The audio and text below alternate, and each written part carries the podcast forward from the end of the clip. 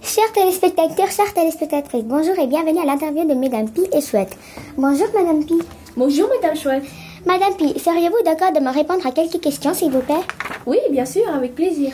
Eh bien voilà, j'ai entendu dire que les Pi bavardes volaient des objets. Est-ce la vérité Oui, en fait, je vole par- principalement des objets brillants, des brillants, des œufs et des poussins.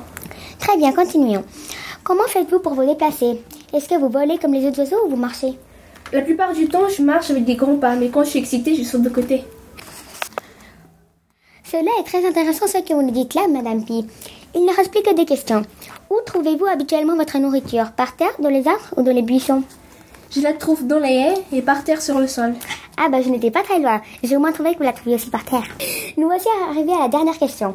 Pour quelle raison votre cri, cri, cri est-il souvent employé Il est souvent employé pour communiquer entre nous ou pour donner l'alarme en signalant souvent la présence d'un chat, d'un rapace ou encore d'autres carnivores prédateurs. Et voilà, l'interview est terminée. Merci beaucoup à Madame Pi pour cette magnifique interview. Chers téléspectateurs, chères téléspectatrices, nous nous quittons à ce moment même. Donc je vous souhaite une agréable soirée